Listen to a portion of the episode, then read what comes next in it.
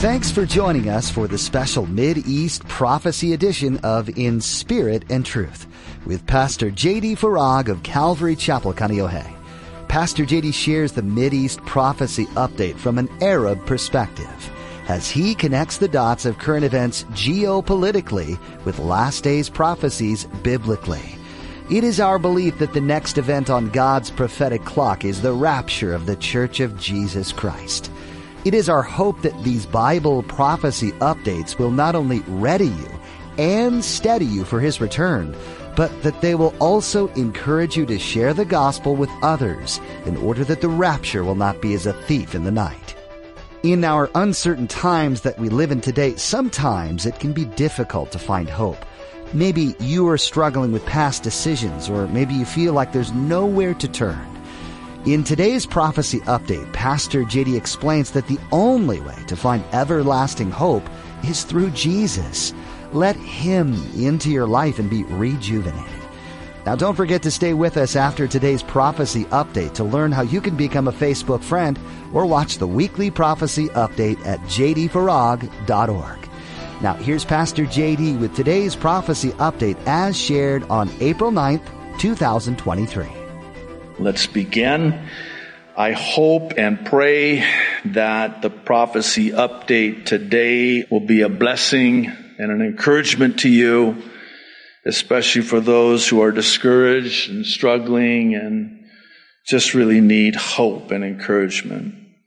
So, as I inquired of the Lord concerning today's update, I sensed that He was sort of redirecting my heart back to one of the most, if not the most, powerful prophecies in all of the Bible, the Passover prophecy.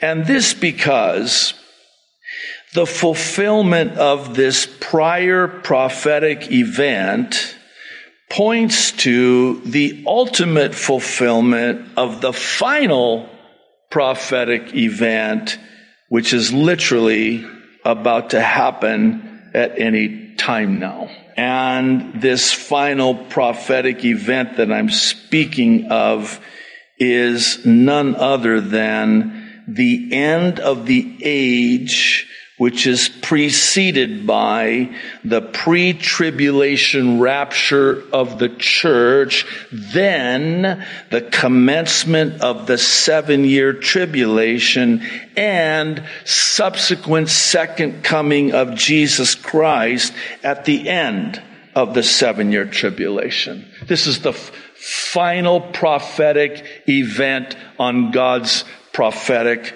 clock. If you'll kindly allow me to, I'll explain from prophecy in the Bible both how it is and why it is that we are now on the cusp of this final prophetic event. Simply put, prophecies fulfilled in the crucifixion, burial, and resurrection of Jesus Christ at His first coming point to the nearness of the rapture and subsequent second coming. Now, hear me out on this, please.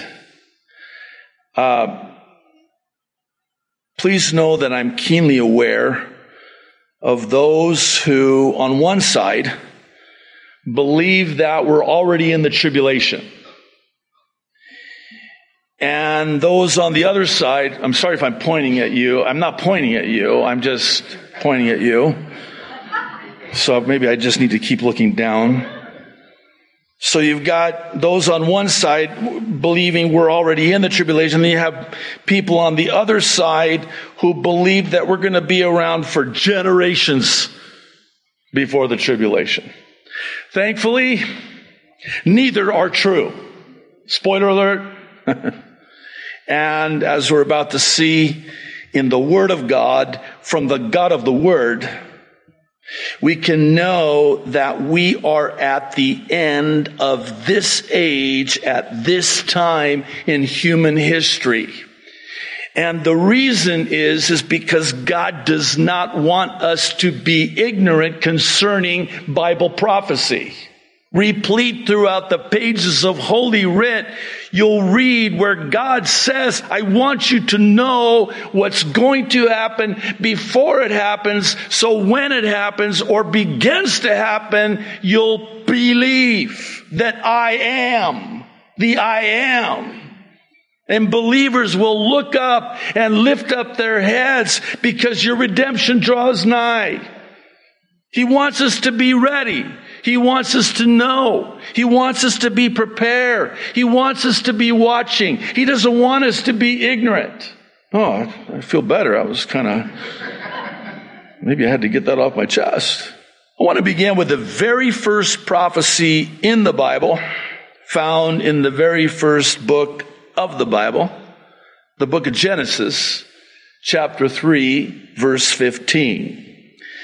This is not only the first prophecy in the Bible, so too is it the first mention of the gospel, the good news of salvation in the Bible. Actually, Genesis sums it up in three ways in the first three chapters, with the creation of man, the sin of man, and the redemption of man. Genesis three fifteen.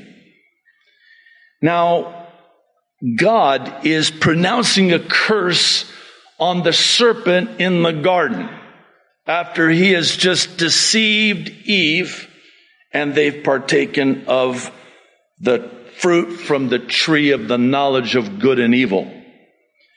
And so the curse now for the serpent is verse fifteen of Genesis three, where God says, I will put enmity between you and the woman and between your seed and her seed. Stop right there.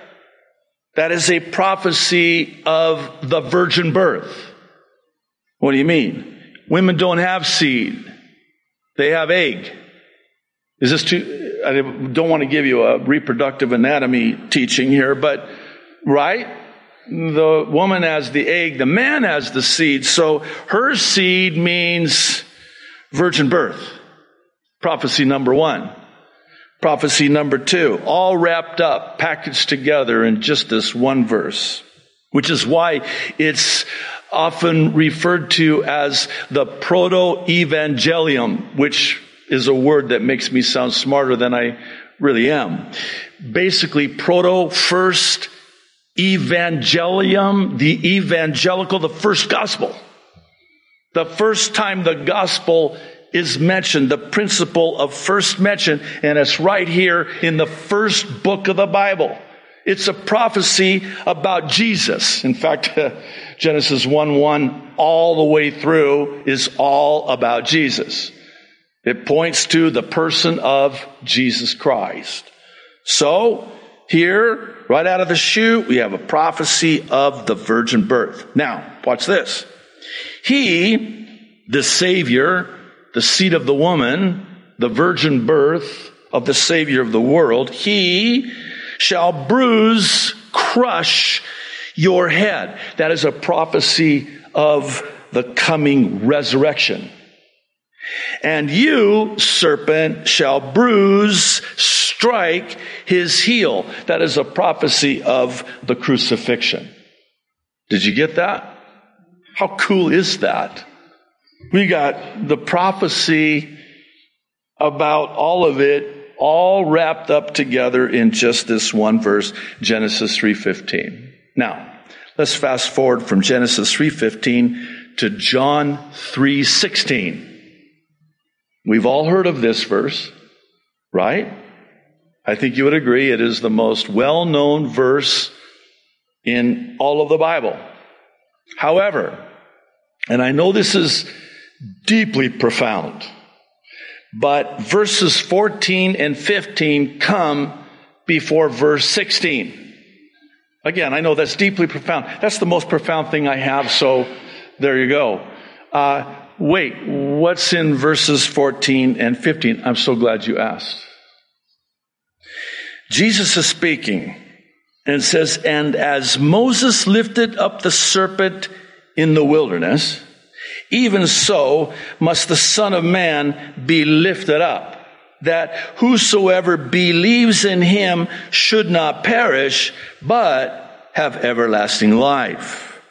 Now verse sixteen, for God so loved the world that he gave his only begotten Son, that whosoever would believe in him should not perish, but have everlasting life. Now, why am I emphasizing this? Why is this important? Again, I'm very glad you asked. Because this clearly rises to the level of Jesus referencing it in the context of the most well-known verse in all of the Bible. So the question becomes, what happened in the wilderness with Moses that Jesus, the Savior of the world, would refer to it in this context? And for the answer, we need look no further than the book of Numbers, chapter twenty-one, beginning in verse four. Here's the account. Then they journeyed from Mount Hor by the way of the Red Sea to go around the land of Edom. And the soul of the people became very discouraged on the way. And the people spoke against God and against Moses. Why have you brought us up out of Egypt to die in the wilderness? For there is no food and no water, and our soul loathes this worthless bread. Ooh, you mean the manna? Yeah. Uh, you mean the manna that God miraculously provides every day, the bread of life, which is a picture of Jesus the Christ as the bread of life? That, that manna? Yeah. So what's the Lord's response? Verse six. So the Lord sent fiery serpents among the people, and they bit the people, and many of the people of Israel died. Therefore, the people came to Moses and said, we're sorry. No, yeah, that doesn't, that's actually in the J D V. Sorry. That's, uh, let's get back to the original. We have sinned, you think? For we have spoken against the Lord and against you. Pray to the Lord that he take away the serpents from us. So Moses, this isn't the first time, prayed for the people. Then the Lord said to Moses, make a fiery serpent and set it on a pole, and it shall be that everyone who is bitten, when he looks at it, shall live. So, verse nine, Moses made a bronze serpent and put it on a pole, and so it was. If a serpent had bitten anyone, when he looked at the bronze serpent, he lived.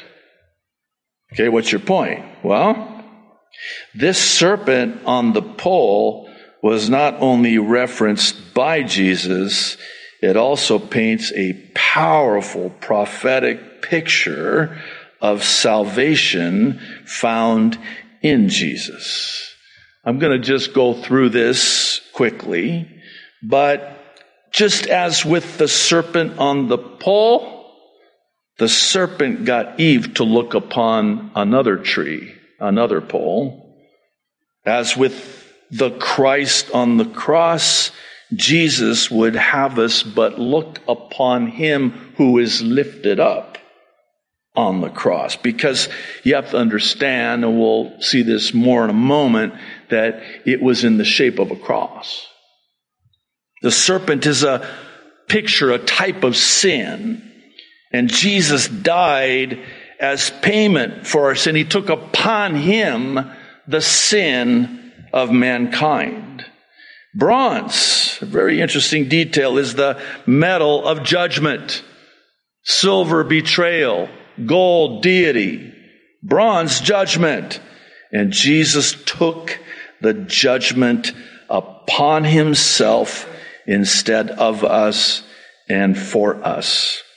Now, this bronze snake that Moses, by faith, is commanded to make in order to heal and save the people is put, lifted up, and put on that pole in the shape of a cross, just as Jesus was lifted up, put on that cross, and judged for our sin. So, again, in the shape of a cross, and everything, by the way, throughout the Old Testament is a picture of this Roman cross before there was ever a Roman cross.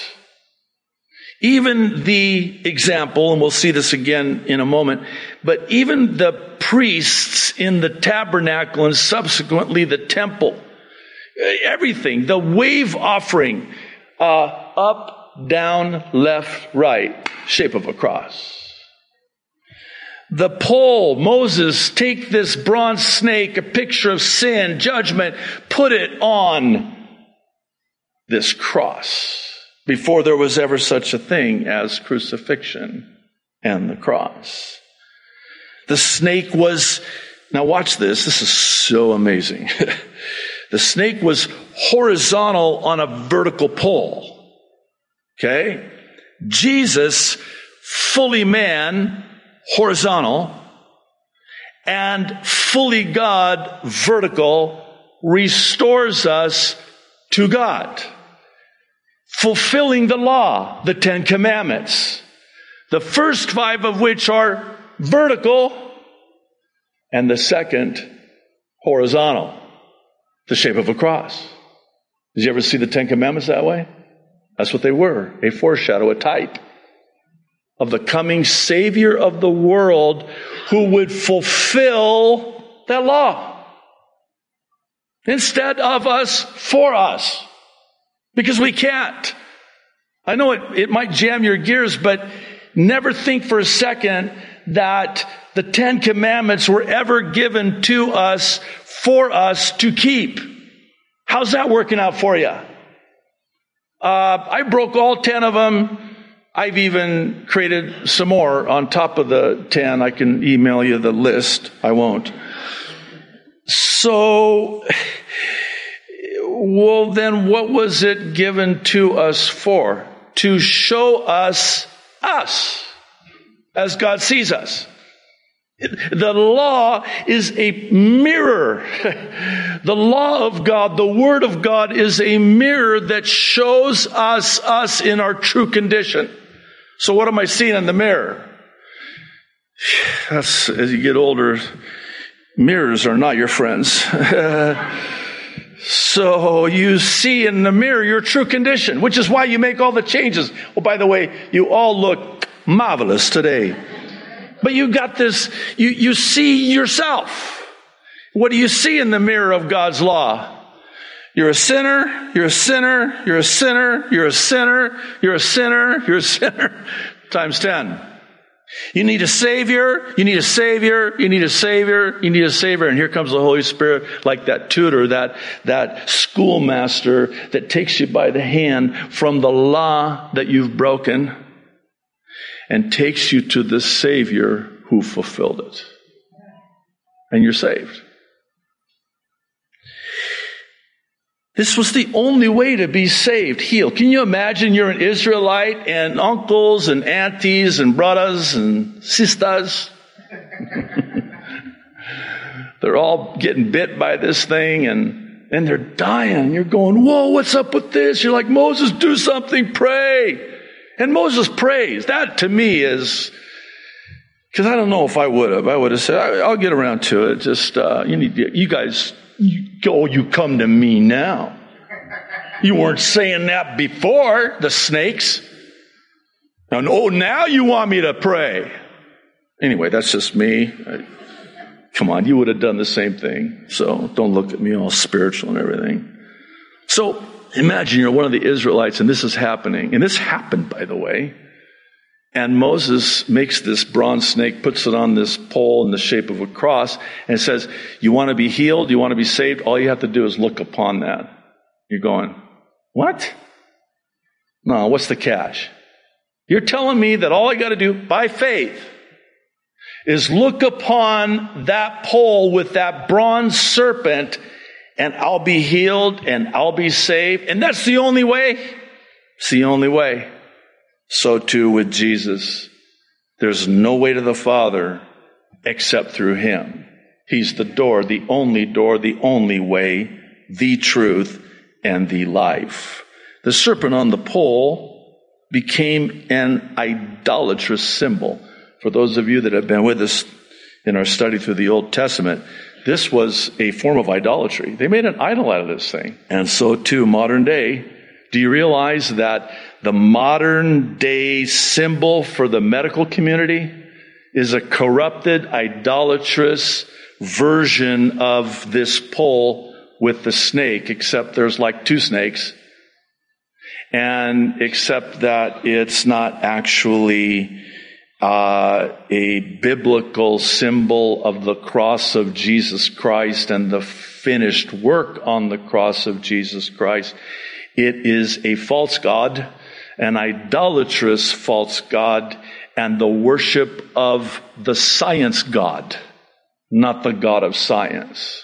And we've talked about that ad infinitum for quite some time now.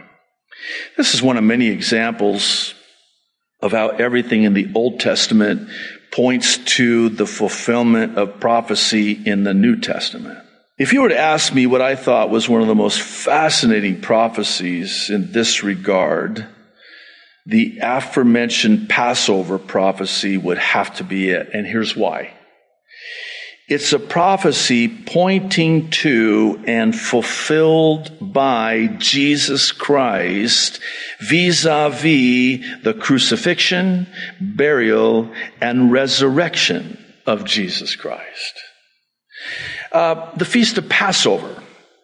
So it's the first of seven feasts, and interesting word for feast in the original language of the Hebrew Old Testament. It's the same word in my nat- native tongue of Arabic. It's the word mo'ad. And mo'ad carries with it the idea of a sign pointed to an appointed time or an appointment to be fulfilled yet future. Well, let me see if I can maybe illustrate it. So if I were to say to you in Arabic, Ana andi mu'ad ma'akum, I have just said that I have an appointment with you. There's an appointed time set that this mu'ad points to. So it's a sign. Here's another example. You're in town. You see a sign in Honolulu. It says Kaneohe, thirteen miles. That is a sign that points you to your final destination. Specifically, four seven five two five Kamehameha Highway in Kaneohe. Anyway, so that's, that sign now becomes, in a sense, a mo'ad, because it's pointing you to your destination. And that's what these feasts were. Signs, mo'ads, pointing to Jesus the Christ, who in his destination coming to earth would fulfill that which these pointed to. Thanks for joining us for today's edition of In Spirit and Truth with Pastor J D. Some of what you've heard today may have encouraged you in your faith, and at times it may have brought up more questions that you would like answered. If you're wanting to get in touch with us, go to j d farag dot org and find the contact link at the bottom of the page. That's j d farag dot org. There, you can let us know some of the questions you might have, and we'll get back to you and try to answer those questions as best we can. While you're on our website, feel free to check out additional teachings from Pastor J D. If what Pastor J D shared today has you really confused about what it means to know Jesus and life beyond this life, there's a resource for you that might be helpful. At j d farag dot org, find the A B Cs tab. This will walk you through what it means to have a saving knowledge of Jesus and what that means for you going forward. Once again, our website is j d farag dot org. If you're ever in or near the Kaneohe area, we'd love to have you come join us. come visit Calvary Chapel Kaneohe on Sundays and Thursdays for a time of worship, fellowship, and in-depth Bible study with Pastor J D. You can find service times and directions on our website. Just scroll to the bottom and click on Calvary. Again, that's j d farag dot org. Thanks for listening in to the Prophecy Update for today. We hope you'll join us for our next edition of In Spirit and Truth, where Pastor J D has much to share with you about what God's been putting on his heart. The Bible and its prophecies are not to be taken lightly, and so we'll keep digging in on In Spirit and Truth.